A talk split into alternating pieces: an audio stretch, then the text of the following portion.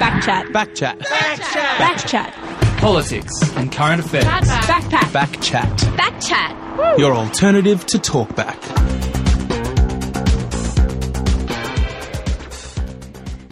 That's right, you are listening to Backchat here on FBI Radio, your freshest wrap of news and current affairs. I'm Swetha Das. And I'm Amber Schultz, filling in for Shami. This week in the news, we've seen the third Democratic presidential debate, and Donald Trump seemingly forget that he had a younger son. Yikes. But as always, we're going to be giving you the news that you might not have heard on your airwaves this week. That's right. First up, we have Dr. Nicole Lee, a professor at Curtin University's National Drug Research Institute, to chat about the federal government's proposal to drug test welfare recipients. After that, we'll be speaking to Michael Rodrigues, who's on the chair of the nighttime the Nighttime Industries Association by night, and by day he runs the magazine Time Out. He'll be discussing the New South Wales government's decision to wind back Sydney's lockout laws. But that's not all, because finally on the show we're going to have Michelle Grace Hunder joins, joining us to talk about her Sound, Her Story doco, which explores women in Australia's music scene, which is being released next Friday. But we also have our wonderful FBI supporter drive going on right now. You know, here at FBI Radio, we've made a commitment to support emerging Sydney artists and foster a strong local culture. So please do consider becoming a supporter and call in on 833 945. That's 833 945 to show us all what a beep lying, beep backstabbing, beep treacherous, beep beep she is. Thanks, Colin. Backchat, your alternative to talkback. Scott Morrison's government has revived controversial legislation that would force 5,000 Newstart and Youth Allowance recipients to undergo drug testing to get their welfare payments. The coalition has framed the plan as part of the Prime Minister's compassionate conservatism. But the proposal is reviled by welfare groups and health experts who point to overseas evidence as proof the idea is ill conceived and counterproductive. Now, we have drug policy expert Dr. Nicole Lee from Curtin University's National Drug Research Institute here to discuss the legislation and help us understand exactly what's going on. Hi there, Nicole. Morning, how are you? Pretty good. Thanks for coming on the show. Thanks for having me. So, can you give us an overview of what this drug testing legislation will look like? Yeah, so the proposal is pretty similar to the last two attempts to get it through the Senate. Um, it's framed as a two-year trial. Uh, it's 5,000 uh, new recipients from next year onto new, who go onto Newstart and Youth Allowance, um, and they're testing for a range of drugs in three um, key locations: uh, Queensland, in New South, sorry, in Queensland, New South Wales, and um, Western Australia. Um, the locations are kind of um, more or less known drug hotspots for um, uh, and uh, around Australia. Um, so the the only difference is that from the previous um, the previous uh, legislation is that cocaine has now been added to the list.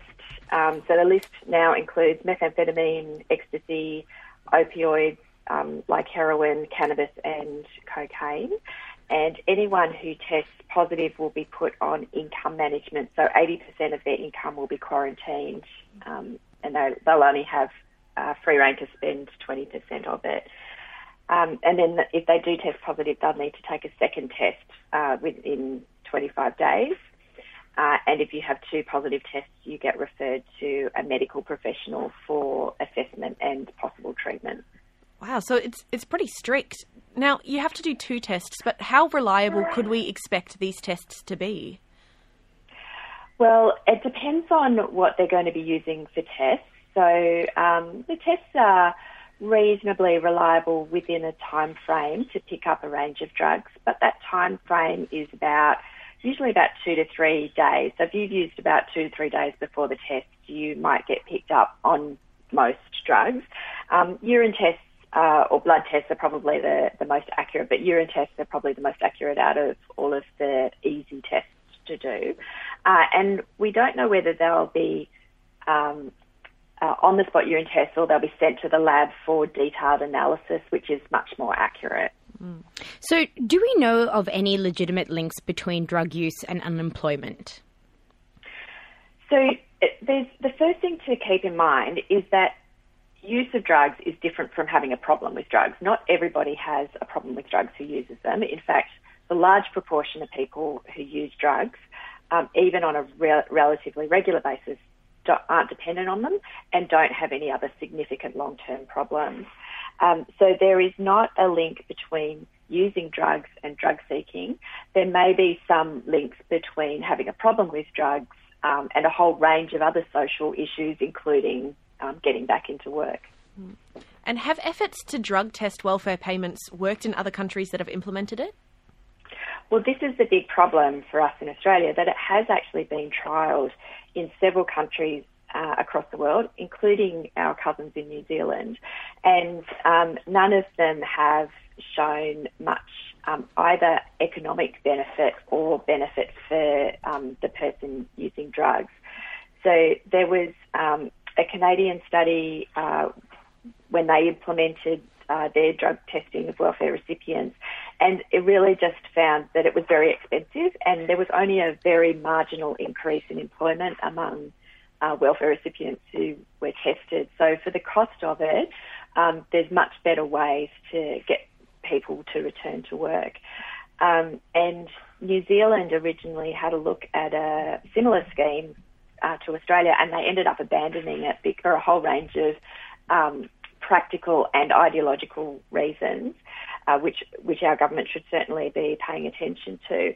Um, what they ended up doing was subsequently modifying um, the drug testing of welfare welfare recipients to uh, instead just subsidise um, pre-employment testing where that was already required. Um, and uh, when they did that, they tested more than 8,000 people and only got 22 positive results back. So it's a lot of expense of testing a whole range of people, putting them through that um, uh, what's not a very pleasant process, and um, marginalising them and stigmatising them for very, very few positive results. You're listening to Backchat on FBI Radio 94.5 FM with Swetha Das and Amber Schultz. We're speaking with Dr. Nicole Lee from Curtin University about the proposal to drug test Newstart and Youth Allowance recipients. Now, Nicole, this policy doesn't have I guess a lot of evidence to support it. So why do you think the coalition is pursuing it so doggedly? Um, look, that it's probably a question for the government rather than for me. Um, mm-hmm. But I think sometimes um, when people pursue ideas, um, especially in the drug field, uh, that are not evidence based, it's because they have a particular ideology about drugs, and usually that ideology is that drugs are bad and we should try and eliminate drug use in society. But I think that we know from a very, very long history in Australia and around the world that that will be impossible, and we have to take a much more um, pragmatic and compassionate approach to people who use drugs and people who have problems with them. And so, what could activist groups do to block this legislation to make sure it doesn't become law? Well, there has been, um, unlike the last two attempts at legislation, uh, this time around there has been uh, a lot of lobbying and um, some protesting by people in the drug and alcohol sector and in the welfare sector, which um, I think is a, a, good thing just to raise awareness about it. And certainly, you know, doing the usual things like writing to your local member and um, uh, protesting about it would be uh, a helpful thing to do. So, what are some legitimate concerns that the bill raises that we should consider as the legislation goes through Parliament? Sorry, I missed that question. So, I guess, like, what are some of the legitimate concerns that the bill raises that, you know, we should consider as it goes through Parliament in our discourse about it? Yeah, look, I think the biggest thing from my point of view is um, the government wants to get people back into work, that's what they've said, and they want to help people who have drug problems. And um, the problem is that this legislation doesn't do either of those things. We know that from research around the world. So if they really wanted to get people back into work, um, the best thing to do is actually to put more money into drug treatment because we know that um, the people who use drugs who don't have a problem with them, uh, that's not a barrier to, to job seeking. But if people who do have a problem with them, then um, getting them into treatment is a much better option and providing treatment. now the problem is, and the problem is at the moment that treatment is only funded at about half of what's required. So um, the first thing is that it's not going to actually do what the government wants it to do. The second thing is that these kind of measures marginalise and stigmatise people who use drugs and people who are on welfare, and they're already vulnerable people who, um, you know, if you've ever been unemployed and had to go on welfare, it's a it's a humbling experience. Um, and we don't, it's unhelpful to, um, to stigmatise this group of people because they, they are actually less likely to seek help and, and to, um, uh, to get a job if we do that. Mm, that's absolutely true. Thank you so much for chatting us with us this morning. Nicole, thanks so much. Thanks for having me. That was Dr. Nicole Lee, a professor at Curtin University's National Drug Research Institute. That's right. Stay tuned because we'll be moving along to our next interview with Michael Rodrigues from the Nighttime Industries Association and cultural magazine Time Out. Now, guys, I do not want us to forget mm. we are having a supporter drive. Now, when I'm not playing Cardi B, I'm playing local Australian music. That is right. FBI Radio plays 50% Australian music, and half of that comes from Sydney. No other station has an equal commitment to supporting local music like we do here at FBI Radio. So please call in to support us on 8 three double two nine four five. That's eight double three double two nine four five. The, the Australian taxpayer even pays for the toilet paper she uses. Does she go down to the chemist to buy the tampons? Or is the Australian taxpayer paying for those as well? Backchat, your alternative to talkback. Sydney's controversial lockout laws could be scrapped for most of the CBD, with the New South Wales Premier hoping the move will enhance the city's nightlife. Gladys Berejiklian will move to lift the 1.30am lockout laws in the CBD entertainment I- district, but the law will remain in place for King's Cross. So why King's Cross? Why is that one area with a ton of residential development? Hmm? I have some beef to squash.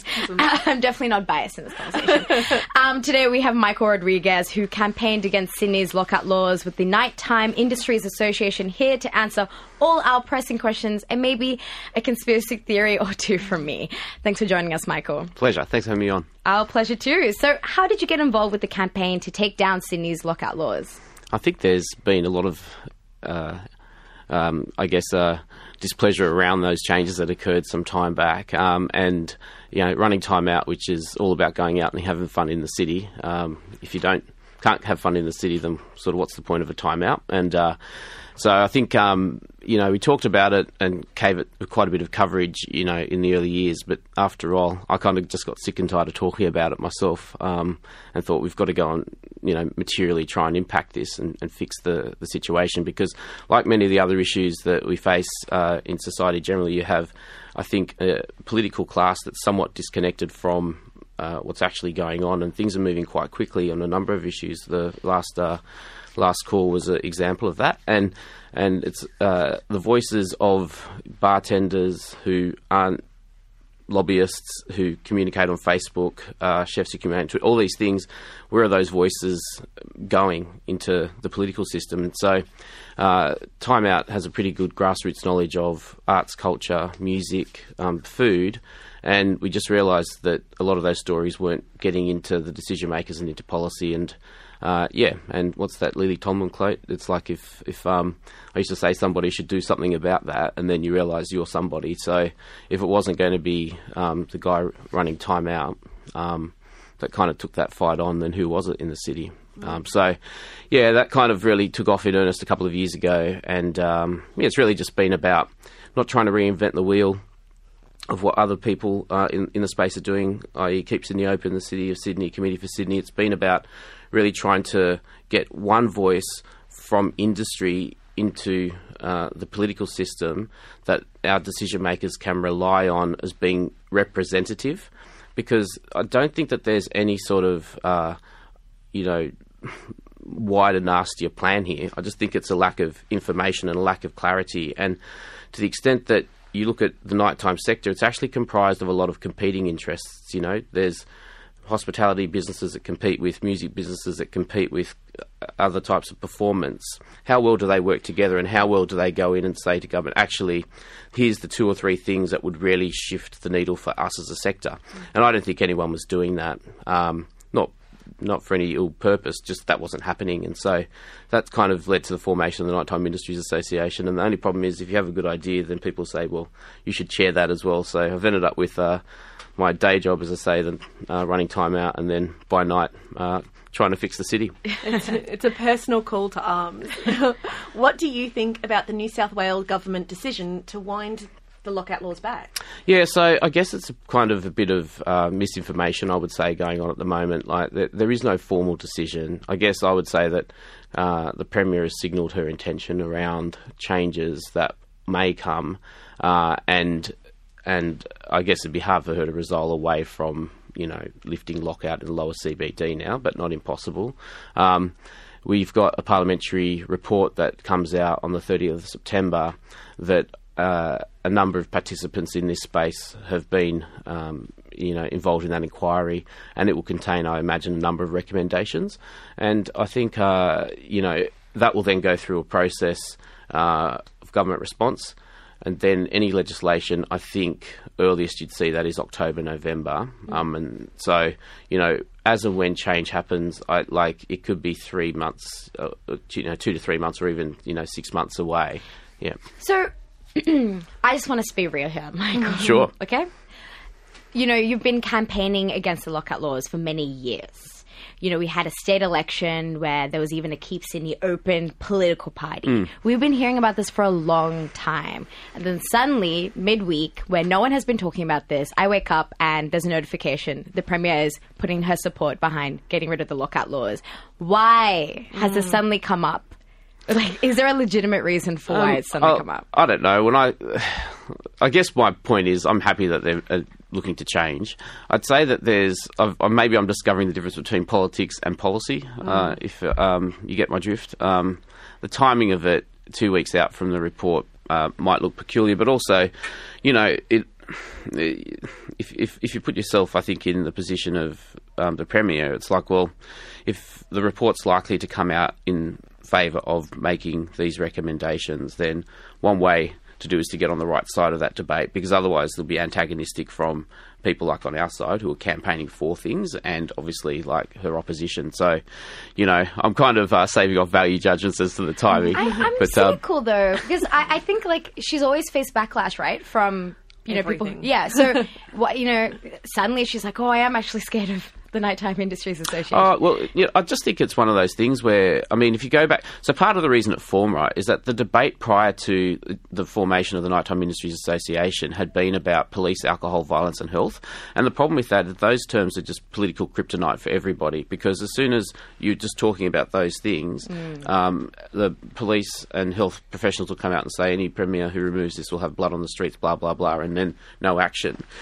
By changing the discussion to one about nighttime economy, city vibrancy, arts, culture, it's painted a different narrative for Sydney, which is what we're trying to do. And if you have a debate on those terms, then lockout is seen in context of the restrictions it's placing on that economy. Yeah. And so, you know, the word lockout just confined all manner of evil just to one word, polarised people. And we're really talking about, you know, to some of the thinking around King's Cross. It's kind of like got now this historical um, legacy issue that I think the medical uh, professionals are, are kind of attached to, understandably, because coalface dealing with that, and you know, we're talking about yes, the the unfortunate deaths, but you know, like every night for our paramedics and police in that area, it's it, you know, I would say it's like you could understand their perspective.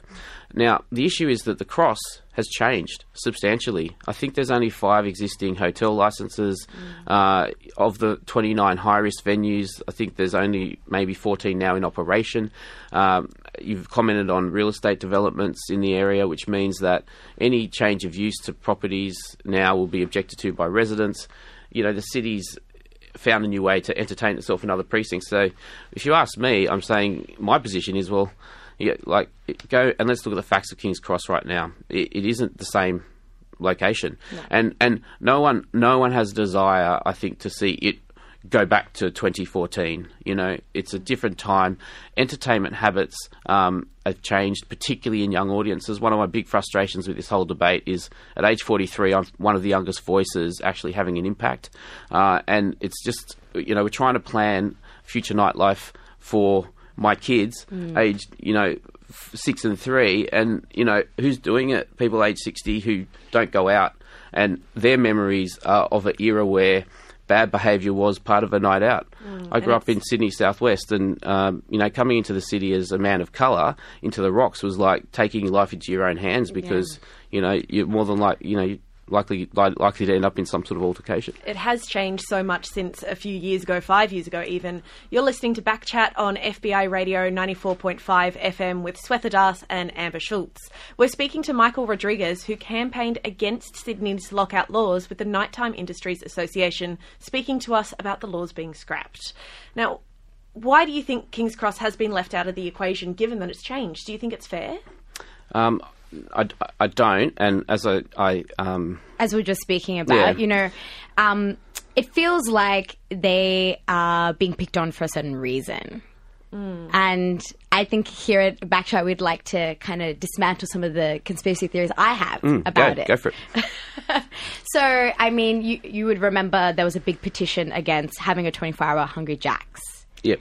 Um, and then now they've built a 19 story residential property um, across the road. And apparently in 2016, a $500 million, no, $500 million property deal was signed. So do you think that there's some sort of, I, I don't want to put words in your mouth, you tell me. Yeah, yeah, look- but is there some sort of like lobbyist group or like Yeah. some sort of powerful, rich force that's just, you know, trying to make King's Cross the next Double Bay? Yeah, I think uh, it's a king's, uh, you know, maybe, but also it's a metaphor for I think how Sydney works. Like, uh, if you look at developments like Barangaroo and others, the, these things, I, I always feel like there's conversations going on uh, way above my pay grade in the city between Yeah. large business, and you know, we're just trying to, you know, get involved in some way to um, shape things. And yeah, I guess. Uh, um, you know, Joe Sidoti's in the press at the moment. Um, you know, with and I'm not going to comment on that, but like it's you know, there's stuff going on, isn't there? And so, I guess um, it's it's it's sad, but I think you uh, have to look for where the opportunities are Yeah. and try and you know rally people around impacting as best you can, Mm. and and and provide a different alternative. You know, because uh, maybe part of the thinking is we don't want murder and mayhem on the streets. Why don't we turn it into a massive residential area because it'll be safer? You know, well, actually, it, it's not an either or decision, is it? You can have city vibrancy and safety. That's absolutely true. So, just very quickly, people have texted in because this is a very hot subject. People have said that the government has achieved what they set out to do, gentrify the areas for developers.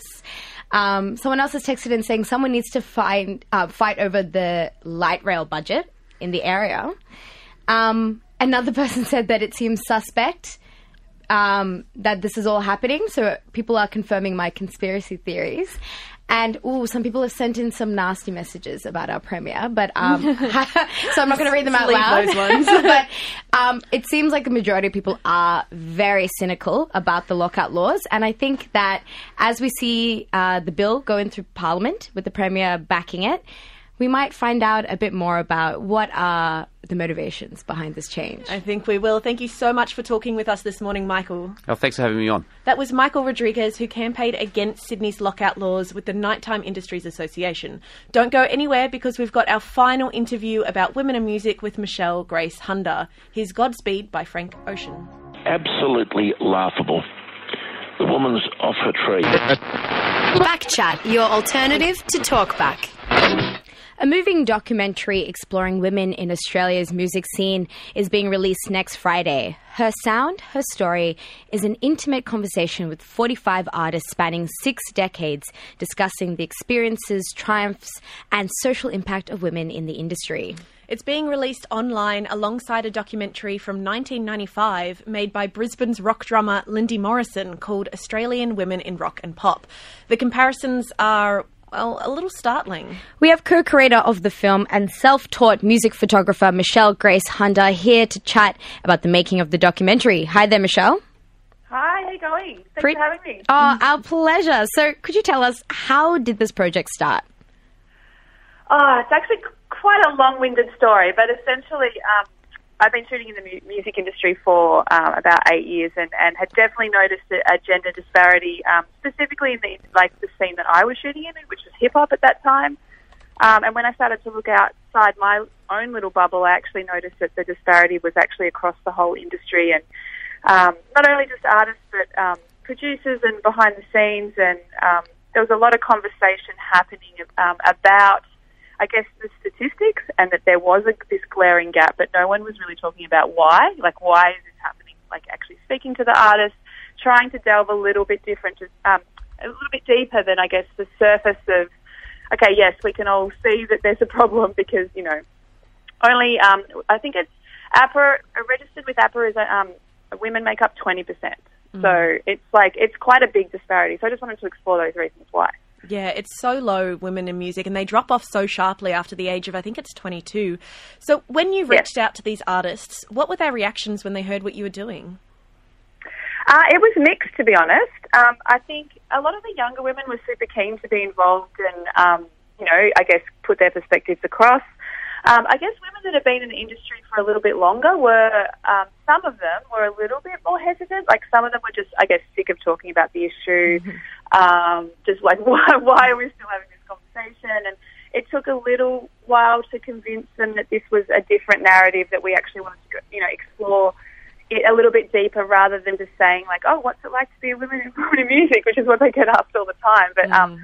actually, you know, speaking to the reasons why there is such a drop off and um, any barriers that I guess they they face, and, and also these women are, you know, they're really successful, so they're not they're not victims. They are just actually just getting along with um, getting on with it and. And a lot of the barriers that are there, they've had to kind of jump over, but also just um, you know they're they're succeeding. So yeah, there was some some resistance in some um, some instances, but like overall, um, it was really really well supported, and I think especially when they saw the actual documentary, it's been like overwhelmingly positive and, and the women have been so supportive, which is awesome. Amazing. So, Michelle, I'd love to hear what are some of the recurring stories or themes you heard doing this documentary? Yeah, I mean, I guess the biggest thing, the overarching thing is, um, I think, the confidence issue for, for young women, you know, especially around the ages of, you know, around 18 to kind of 22. There is a, such a huge lack of confidence and a lot of little things that maybe, or, and big things as well, can really deter women from continue, continuing in the industry. Um, so I think what we really found is like um, actually just talking to other women and not seeing them as competition because a lot of women isolate themselves sometimes and feel like they have to be the very best at anything before they'll present their art. And that was also another thing that we saw is women will have to, um, they really think that they have to be the best of the best. And, and so anything below that, sometimes I guess their confidence is rocked a little bit. So um, I guess getting around other women and saying, hey, we also have these issues as well. Um, and getting around and I guess support within the community um, we've found has been really helpful.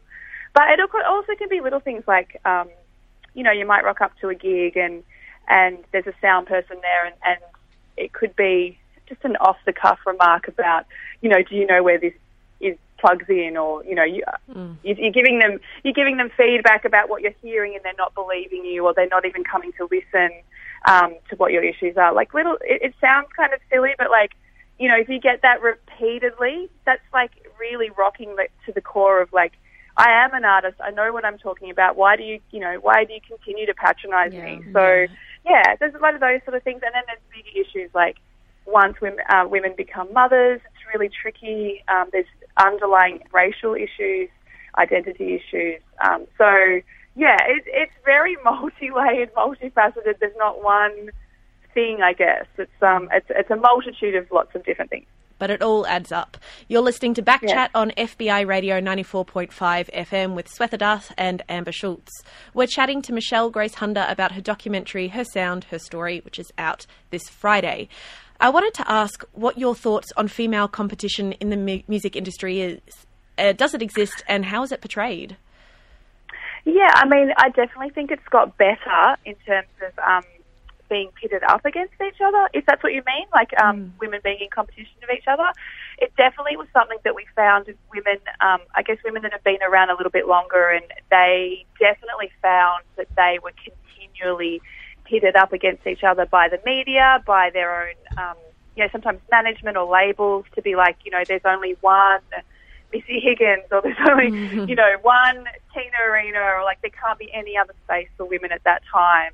Um, and I do really think that that's, that's definitely changed. But you still see that, um, you know, I, I constantly call stuff out on Twitter that I see. It's like, you know, who's who's the current queen of hip hop? It's like, why does there need to be one queen? Why can't there be, you know, a multitude of queens? A team of queens. a team of queens. Exactly. Yeah, yeah. So, so I think, look, I do definitely think that it's getting better. What is, um, I think the changing the thought process for women to know you're actually not all in competition with each other. There's enough space. Work together. Collaborate. Uh, women in collaboration is just so powerful. I've definitely seen um, that myself recently, not only through what we've done with her sound, which has been this huge bringing together of community, but there's been a few other things that I've been involved in. It's been kind of women-only spaces or, or um, uh, uh, non-binary and gender non-conforming, and, and, and creating spaces where people really flourish, and it's um, it's really beautiful to watch. So, you know, we do have to wrap up, Michelle. It's been amazing speaking to you. But just to end the show, you know, you mentioned collaboration as being key here. Just quickly, what more needs to change in the industry to foster a better relationship here? I think the first thing is just actually awareness. So that I hope that's how the film really, I guess, challenges people's perceptions of what the issues are. Because I think if you don't actually know or believe that there's an issue, there can be no change. So I think um, by watching the film, you see, you know, close to 50 women that you know are, are speaking the same about the same issue. So it's like very hard to argue against that many collective voices. So yeah, I would say awareness is the key thing. Thank you so much for talking with us this morning, Michelle. My pleasure. Thank you so much for having me. That was Michelle Grace Hunder, co creator of Her Sound, Her Story, a documentary exploring women's voices and experiences in the Aussie music industry. The film is available online from Friday, so be sure to check it out. Well, that's all we've got for the show today. Another big thanks to our producers, Eden Faithful, Natalie Sokolovska, and Pip Leeson. And thanks again to our guests, Dr. Nicole Lee, Michael Rodrigues, and Michelle Grace Hunder. And one final call up for our wonderful supporter drive. Don't forget to call in to support FBI Radio on 83322 We are completely volunteer run. We support local artists, um, and it's a great station to support. That's eight double three double two nine four five. We'll catch you next week, but before we do, we're going to play a track from Sampa the Great's new album, The Return. Yes, that's right. Here's Freedom. See you all next week.